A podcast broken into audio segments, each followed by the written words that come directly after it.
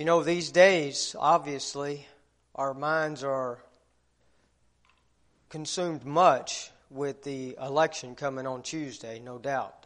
Uh, if you love your country, and I think that um, certainly that's true of those of us here and those that are listening at home, then I think that um, certainly we, uh, we pray and um, for our country, knowing our country's in a mess. Uh, but I was thinking about, I got a verse, Brother Dwayne, that God gave me as I was listening to that song. And so if you got your Bibles, open up to Psalm 112. This is not part of the message today. This is for free. Okay, so, uh, but um, this is just has to do with the, the Psalm 112 is a psalm about, it says at the very first verse, it says, Praise ye the Lord Blessed is the man that feareth the Lord, that delighteth greatly in his commandments. So this is a psalm about the man that feareth the Lord. And there's many great things about him in this psalm, but I want to go to the last verse. Because one of the things about the man that fears the Lord is that he is the frustration of the wicked. Look what it says in verse 10. The wicked shall see it and be grieved. He shall gnash with his teeth and melt away. The desire of the wicked shall perish. I would encourage you to think and pray on that verse right there this week. And wouldn't it be great if, if uh, American Christians showed up at the polls and voted for President Donald J. Trump and that the wicked were frustrated again as they were four years ago? I pray that God would have another reprieve on us and have mercy on us and protect us from those that seek to destroy our land. We'll talk more about that maybe at the end. Let's turn to uh, Proverbs chapter 27. This will be our text for the uh, sermon this morning. Proverbs chapter 27. We'll start with verse 23 and read through the end of the, of the chapter. And this is an unusual passage in the book of Proverbs uh, for this sense that it, it has context. So normally a verse, uh, a lot of times in Proverbs is just a standalone verse, but, but these go together and you'll see why as we read through these. So verse 23, it says, Be thou diligent to know the state of thy flocks and look well to thy herds. For riches are not forever and doth the crown endure to every generation? The hay appeareth, and tender grass showeth itself, and herbs of the mountain are gathered.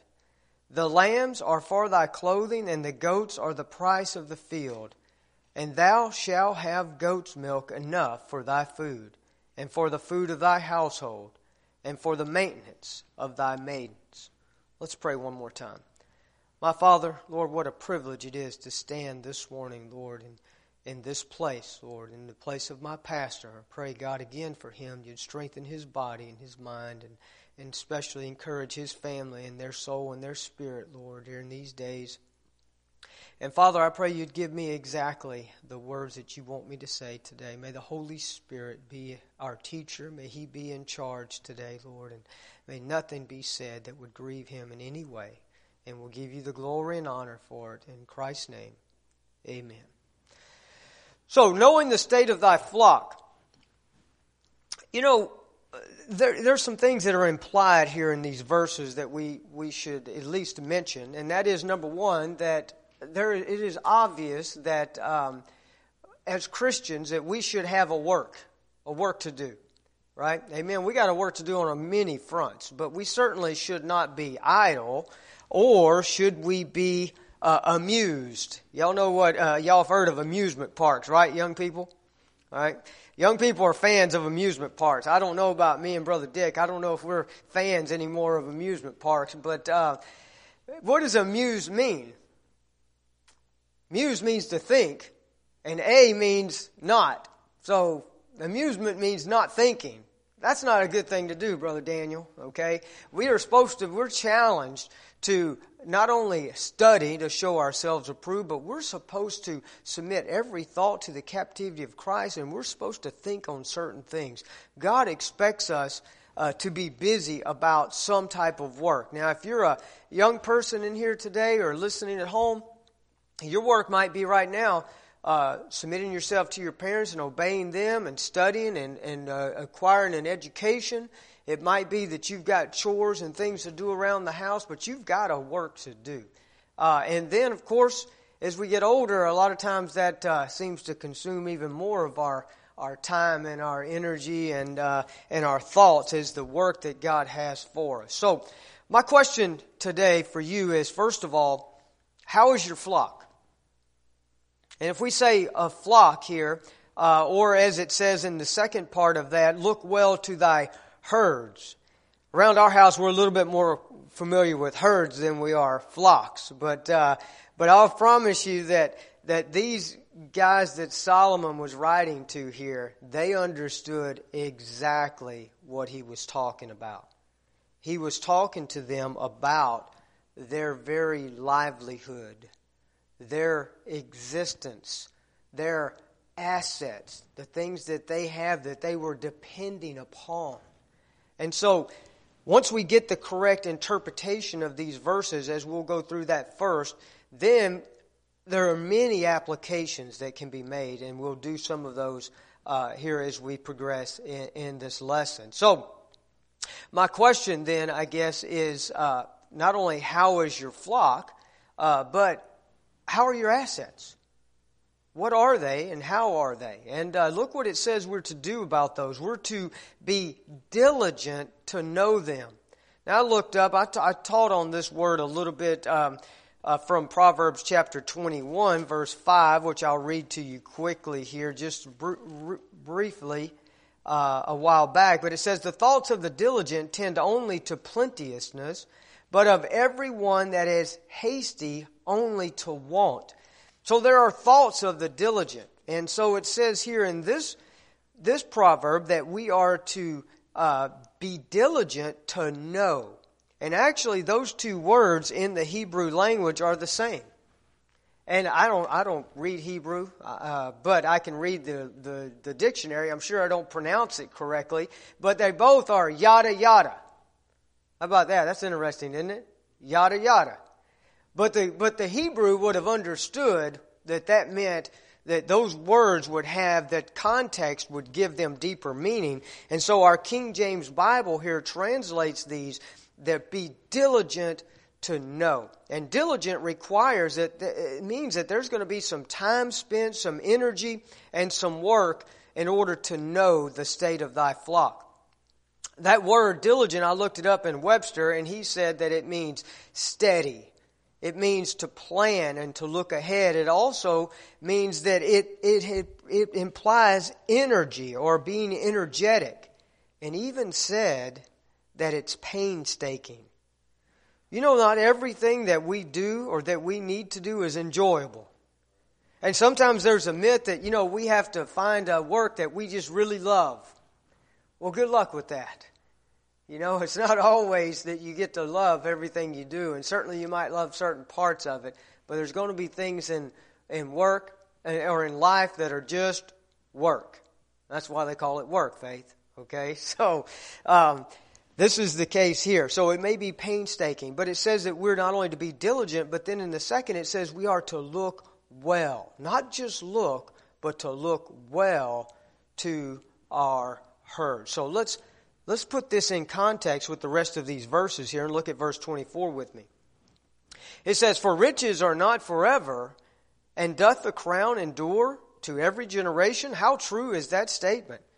Have you thought about even some of the, uh, the the founding fathers of our country and some of our, our industrial leaders uh, of generations, uh, just a few generations ago, that you don't hear of their family names anymore. It, it is no guarantee that what our family has now will endure to the next and next generation. It's up to us to protect this, to study this, to know the state of it so that we can prepare and progress. Amen? And that's. Um, and that's what we're, what we're, talking about this morning. There's, I was thinking about some of the names from days gone by, and if you ever have the chance to go up to Rhode Island, in Providence, Rhode Island, they have a place there. I think they call it Mansions Row or something. But uh, anyway, they have all these mansions of all these, um, you know, pre 1900 and, and around the turn of the century uh, families that lived in New York City, and they would go up to Rhode Island to get away from the heat in New York. And boy, they're just beautiful mansions there, and and uh, the Vanderbilts and the Ashtons and and these guys that we don't we don't know what happened to those families, but in that day they were the the powerful and the wealthy of our day. But um, so not only is the wealth true, but also power, because you see that he asked the question here with the obvious answer that doth the crown endure to every generation? Absolutely not. I mean, you can even look at the great King David. And what happened? After Solomon, his kingdom was split and it was lost. Ten, ten of the tribes were lost, right? So, no, it does not, unless it be the kingdom of the Lord Jesus Christ. And that obviously will be forever. And so then we see in verse 25, it says, The hay appeareth, and the tender grass showeth itself, and herbs of the mountain are gathered. Now this shows you the goodness of God. That God, that hay it, here, it doesn't appear that it's planted. It just, God produced it, and it showed up in its season. And so did those herbs that were necessary. But the thing is, they have a season.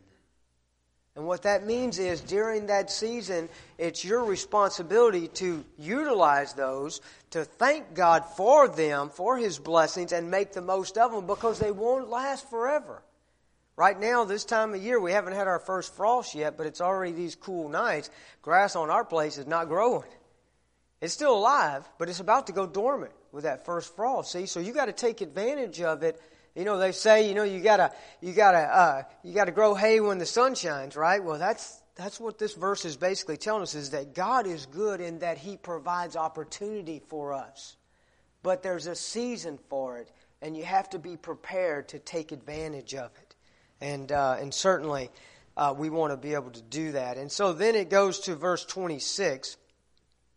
And the lamb are for thy clothing, and the goats are the price of the field. So obviously here, you know, lambs, they would be, the wool would be used for clothing as well as obviously you might sell and, and buy some other things that you need. The goat here also certainly to not only pay maybe the usage of a field, but also to purchase more. But again, these are assets. And in our day, you know, we don't know that much about raising goats and sheep but we do have to understand this principle. And then the last verse, verse 27, and thou shalt have goat's milk enough for thy food and for the food of thy household and for the maintenance of thy maiden. So, as the master of the house, what was the responsibility here? That we were to provide the needs for the house, right? And, and in what way? Well, first of all, you got to provide for your own needs and the needs of your family. But then what else? It says uh, thy maidens. So that means those that, that are under your, your care. Okay, this may be employees. This may be uh, people that help you, or it may be people in need.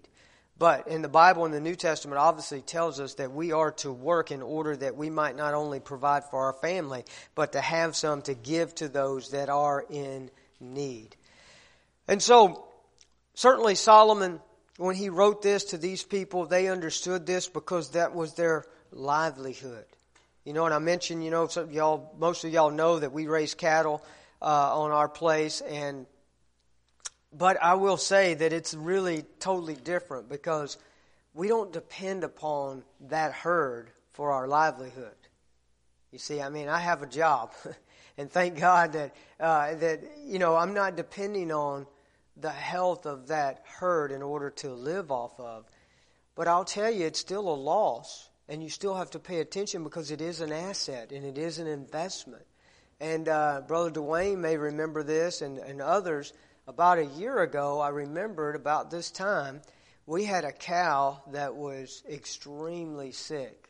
And this was one of our um, really our, our prize uh, heifers. She was a young cow, three years old or so. Um, matter of fact, her name was Fancy. So I'll tell you something about. Uh, and by the way, it's my wife's cow on top of that. But uh, but she was literally on death's door, and um, and we cared for her pretty much around the clock. I mean, uh, these three kids sitting up here, and my older son, uh, were all heavily involved in that, and um, and then I had men praying, praying for a cow. And by the grace of God, she's doing well today. She looks beautiful. I take, took a picture of her recently just to remind myself of what she looked like a year ago. But by God's grace and by His mercy, He preserved her. But my point is, is that really honestly, and Samuel and I talked about this, we were negligent and let her get to the point where she did before we caught it. And so you have to be diligent because not always will God give you a second chance. And that would have mattered a whole lot more to me if I was depending upon her for our food. You see? So, with that said, let's make some applications to this, to our lives, and how this applies to us. Now, the most easy obli- um, application to make here is obviously to our work, to our job, or to our business. So we are to know its state. And I'm going to ask you to, to consider this in a couple of ways. Number one, how about your own self? So, in other words, uh, are you uh, secure as possible in your work? And I mean secure in this way. Are you skilled? And I think that in our day and time, one thing, there is no job employment, I guess you would say, security anymore. But there, well, let me say there's no job security. There is some employment security. And what that means is your job may go down, but if you've got a transferable skill, then somebody else, somewhere else, needs that skill and that talent or whatever you have. So, young people, when you're considering what do we, you know, what, what am I going to do with my future? Okay, you need to be thinking about what kind of skills are uh, transferable, what kind of skills are needed, and what kind of things are uh, valuable. Okay, and so that's one. Are we skilled? Are we valuable? Are we profitable? Uh, are we are, are, we worth more than we're getting paid? That that if you are that that that helps right there. But that doesn't mean that you're still secure because what about your company? See, so when we're working for someone else, we need to know what kind of state are they in. You know, how many people were just caught blindsided by Enron? You remember that? Enron went down, and, and because there was a lot of uh, illegal things going on behind the scenes. Uh, most of the employees didn't know they were in trouble. And then they were caught just totally unprepared. If you can, know as much as you can about your industry and about your company. Is it a growing industry or is it a dying industry? Hey, how, how many people remember blockbusters? Right? Anybody seen one lately? Yeah, no, they're gone. They're gone the way of the dinosaur because technology passed them up. As a matter of fact, one of the dying fields is video rental and video uh, because everything now is streamed, right? And so, you know, that's probably not an area, you not a business you want to start. Matter of fact, they said that the uh, video industry has decreased 86% in the last, since 2007, so in the last 13 years almost a 90% drop. It's crazy, right? Bookstores, you know, again, a lot of people read online now. They don't read books that much anymore. Newspapers, uh, cameras. We were talking about this yesterday. How uh, my wife used to always run around with this camera and take pictures everywhere. Now, what do we do? We got our phones, right? And so nobody's doing cameras anymore. So I, I, that, there's there's something to be said there in considering the direction that may be going. Because if you can see that, you can prepare. Whether it mean a change or whether it mean um, just making the proper preparations. And these days, what do we have to think about? Well, whether we're essential or non essential. whatever that means, right? The other thing is, too, companies change and leadership changes. And uh, I have a friend of mine uh, that I went to high school with that he worked for a welding supply company in Houston for over 20 years, and they had a booming business. And he was a manager there. He'd really just made a career there. And uh, the, the the man that started the company retired and gave it to his his grandson, and in six years he bankrupted. Six years. And so then my friend's like, well, now what do I do? You know, he just went down with him. So I know my dad worked for a lot of trucking industry. Uh, a lot of uh, truck lines went down with my dad. I don't know if it was his fault, honestly, but.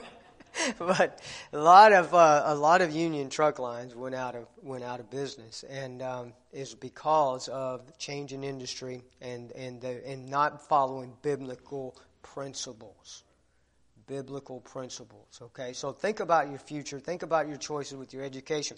So, but let's spend most of our time talking about beyond our work because we have other assets that are far more uh, important. And, and, what about the asset? Uh, before we get to that, what about the asset of our home? Most people, when they think about physical assets, the biggest investment they probably have is in their home. And I hope that we're, your home's appreciating, and I hope that uh, you are, you know, taking care of it and doing the things necessary to keep it valuable and important. And and what about the area that you you live in? Is that area improving? Is it decreasing? Is it, you know, a lot of things changed with the flood, didn't it? I mean, a lot of property values changed greatly with with uh, all the flooding that we had. Uh, that's important to know. Some of the floodplains have been redrawn.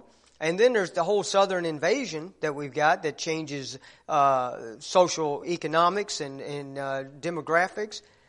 And then also, of course, we have an investment in our vehicles. Those are probably our two biggest vehicles, our two biggest investments that we need to be caring to and taking care of. The Bible says in Proverbs 13:22 that a good man leaves an inheritance to his children's children.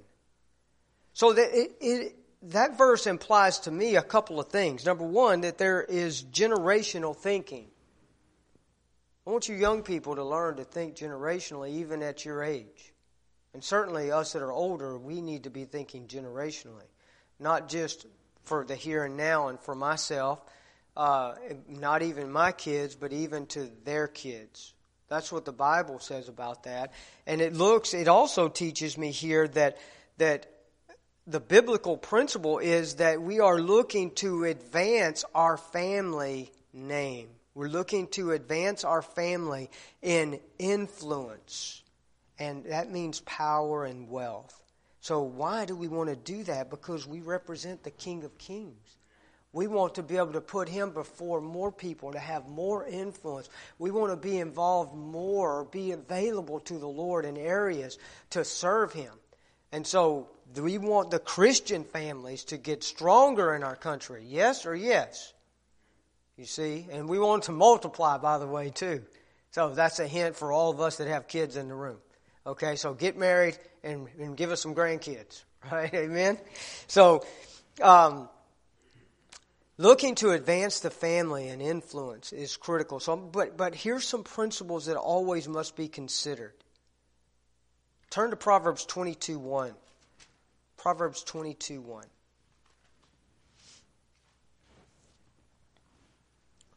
This is the principle. A good name is rather to be chosen than great riches, and loving favor rather than silver and gold. So at no point are we allowed to put position or wealth or anything above our name. And that means that our integrity, a good name. I think about my grandpa, R.D. Martin, my mom's dad, and um, uh, there's a story that we like to tell in our family, and it's completely true, actually.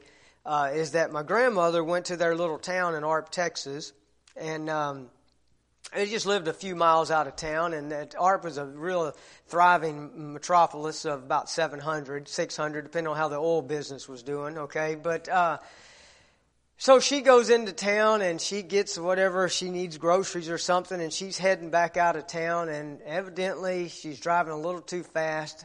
Um, and she gets, oh, actually, I think she rolled a stop sign. But anyway, she gets pulled over. And uh, the police officer there uh, pulls her over and um, asks for um, uh, her uh, ID.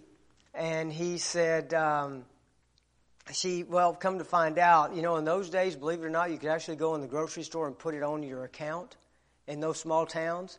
And so she didn't have her wallet, Brother Dwayne, unfortunately. And then he found out that she's supposed to be wearing glasses, and she didn't have her glasses on. So she's committed a violation without her license and without her driving without her glasses on. This is not shaping up good, right? And somewhere, so he finally asked her what's her name, and she tells him Johnny Mae Martin, and she said, she said, You any kin to R.D. Martin? And he, she said, Yes, that's my husband. And he said, Oh, I'm sorry, Mrs. Martin. I didn't know R.D. was your husband. He says, You get home safely. Have a great day. Now, I'm going to tell you why that happens because my grandfather had a good name. He didn't have great riches or wealth, but he had a good name. You see, and he knew that, that he had helped a lot of people in that area, and because of that, he, he wanted to show favor. And by the way, young people, and here again, if your parents are godly and they are striving to do what's right, you be thankful for the name that you have. Amen. And you honor that name to the next generation. The second principle is in Proverbs 11:28. We won't turn there, but it says that he that trusteth in his riches shall fall. So you don't trust in your riches, you trust in the Lord. And then it says also riches profit not in the day of wrath in Proverbs 11:4. So this is this doesn't give you favor with God. What gives you favor with God is a relationship with the Lord Jesus Christ. And you're you being in him. And then it says also, there's two other things I want to share with you that are principles that never be violated. Number one is that you never oppress the poor or the weak. And number two, you never ever jeopardize your integrity. Proverbs 20, verse 7 says that the man that walks in his integrity, his children shall be blessed. Amen. So, what about some more important assets? What about before 1900? You know what the greatest asset a family had in America was? it was their children. And the more children they had, the more wealthy they were. I would say that's not the way we look at it today, although we should. By the way, children are a tremendous blessing of the Lord and a heritage of the Lord, and they are a completely valuable asset. What about our family? What about the condition of our family? And men, I'm going to speak to you mainly here, but it certainly applies to all the women here. Uh, is that what is the soul and spirit of your family like? Do you know the state of it? Here's what I mean Are they thriving and full of joy and peace? Are these things prevalent in their lives? These are the types of things that reflect what's going on in our soul and our spirit. Men, especially, when's the last time uh, you really looked into the countenance of your wife and of your children and to see what, what's going on? You know, the countenance tells us a lot. Is your wife worn out because of everything that we're expecting? How many jobs you think the average Christian mother has? How many jobs does she have? Quite a few. I was thinking of four for my wife, probably at least. Four full time jobs, you know what I'm saying? Between what she does with our business and then in the house and the home, taking care of that, and a lot of them are educating, and I mean it's it's tremendous, right? And you remember that in the garden, when the fall happened, there were some there were some curses that were because of the fall. Remember? What was the man's curse? He would have to work by the sweat of his brow, right? What was the woman's curse? That she would have pain in childbearing, right? You know any men that have had pain in childbearing? No. But how many women are suffering the curse of working by the sweat of their brow? You see? A lot of women are are are under the both curses, and uh, and we wonder why sometimes they're worn out, and uh, why sometimes even their health is failing. So, gentlemen, especially, it's up to us to look at the the the soul and the spirit of our family, and to know the state of our flock. Are our kids um, are they burdened down, or are they? Uh, Are they untrained and undisciplined and therefore they're not an asset to the rest of the family? I think there's a balance here. Right? Amen? I, I will say this I think there is a, a trap that needs to be careful about because my kids now are getting older. And, uh, you know, Samuel and Faye started uh, college this year. And man, there's, you know, there's this uh, pressure. You know, you got to get this education, and not everybody's intended to go to college, by the way. Okay, um, and, and you know you got to do it in a certain amount of time, and this and that, and sometimes it can get a little bit uh, things can get out of hand or out of focus, and I don't want that to happen in my family. I, I'm evaluating these things in my own life and trying to determine the state of my flock and are we uh, where the Lord wants us to be in, in these areas. And then I want to challenge you in the area of your spiritual assets. What kind of spiritual assets you have? What about your relationship with your father? What about your relationship through with your father through prayer? How's your prayer life? What's the condition of it? How about your scripture study?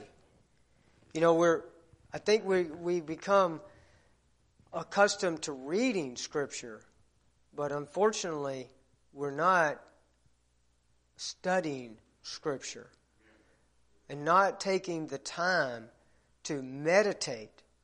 Meditation requires time and energy. It's hard. And, uh, and study is hard. Reading is relatively easy, but studying is hard. And you need both, but you must have some time to develop your relationship because, you know, it's like um, somebody asked Spurgeon what was more important, uh, your prayer life or your scripture study. And he said, well, what's more important, breathing in or breathing out? You know, I mean, I think, I think without either one, you're in trouble, right? I mean, you got to have uh, both because, and Brother Brent said this uh, so well. He said that, you know, uh, prayers where we talk to God and scriptures where God talks to us. You know, and we need both. We need to not only be speaking, we need to be hearing as well. and then what about beyond our relationship? What about developing and using our spiritual gifts? Amen? So, did you know every saved person has a spiritual gift? Right? What is yours? Have you discovered it? How would you discover it? How would it be made known to you? A lot of times it's known by other people because they see you using it. And it's used in the church setting. So, how are you involved with being a blessing to people in the church? That'll give you an idea of what your what your uh, your gifting is. And the gifting, the the spiritual gift, comes with the giver of the gift is the Holy Spirit, right? And the gift is the Holy Spirit expressing Himself through us. And He expresses Himself differently through different people and in different times. But are you developing those and are you using your spiritual gifts? This has been a challenging year, hasn't it? I've, I've not been able to go into prison since February. And for the past two or three years, I've been blessed to be able to preach a lot in the prison. And, uh, and what I've seen is that that unfortunately uh, has caused me to neglect some of my spiritual gift, and that I have not been preparing and studying the way that I would have been uh, if I'd had the opportunity. So prepare now. You never know how God might use you in the future. And believe me that in, in this preparation, the, the reward is Jesus Christ Himself. And as you, as He gets more of you, and you get more, a better relationship with Him, that is the reward. And now, lastly, I'm going to challenge you here um, what we, with what we started with. That what is the condition of our nation? Well, a nation is just a, a bigger example of a church or a family.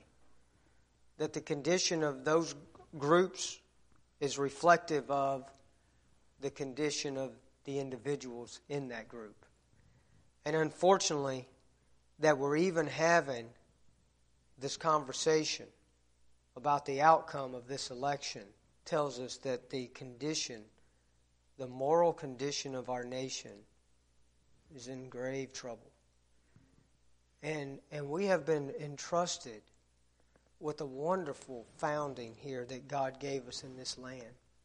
And we have those of, of, us that have been born again, that have been saved by the blood of the Lord Jesus Christ. Now we've been entrusted with this gospel, Brother Dwayne. We've got this gospel message. And unfortunately, we're not sharing that with enough people to make an impact in our land. And, and God gave us a reprieve four years ago. That was clear that God did that.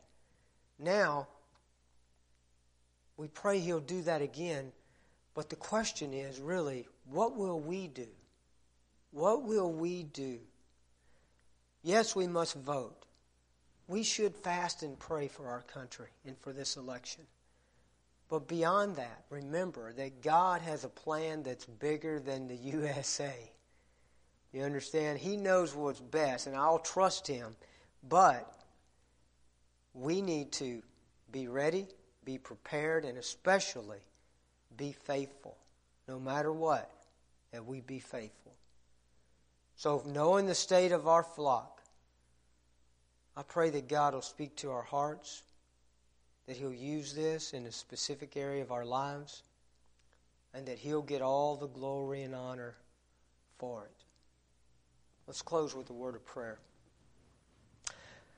My Father, well, it's a privilege to call you our Father. And we do thank you for this wonderful country you've given us, Lord. Thank you for making us your child through the blood of your Son. And Lord, we pray that we would honor him. Lord, that we would represent his name well. Lord, that we be faithful to you. God, help us to have discernment, Lord, especially the men here and the, the fathers and Lord, the, the husbands, Lord, to look at our, our families, look at our assets and see their condition, Lord. And where do we need to make some improvements? Where do we need to put some time and some energy? Where do we need to invest our efforts, Father? We sure do need you, Lord. We need you in our families. We need you here in our church. And certainly we need you in our country. God, we pray for President Donald J. Trump today. Pray you bless him with, with good health, Lord, and a sound mind. Pray you surround him with wise people. Father, we do pray that you would turn back the wicked upon themselves, Lord. We pray that they would not have their way. We pray, God, you get all the credit and all the glory and all the honor, for you are worthy. It's in Jesus' name, and for his sake we pray. Amen.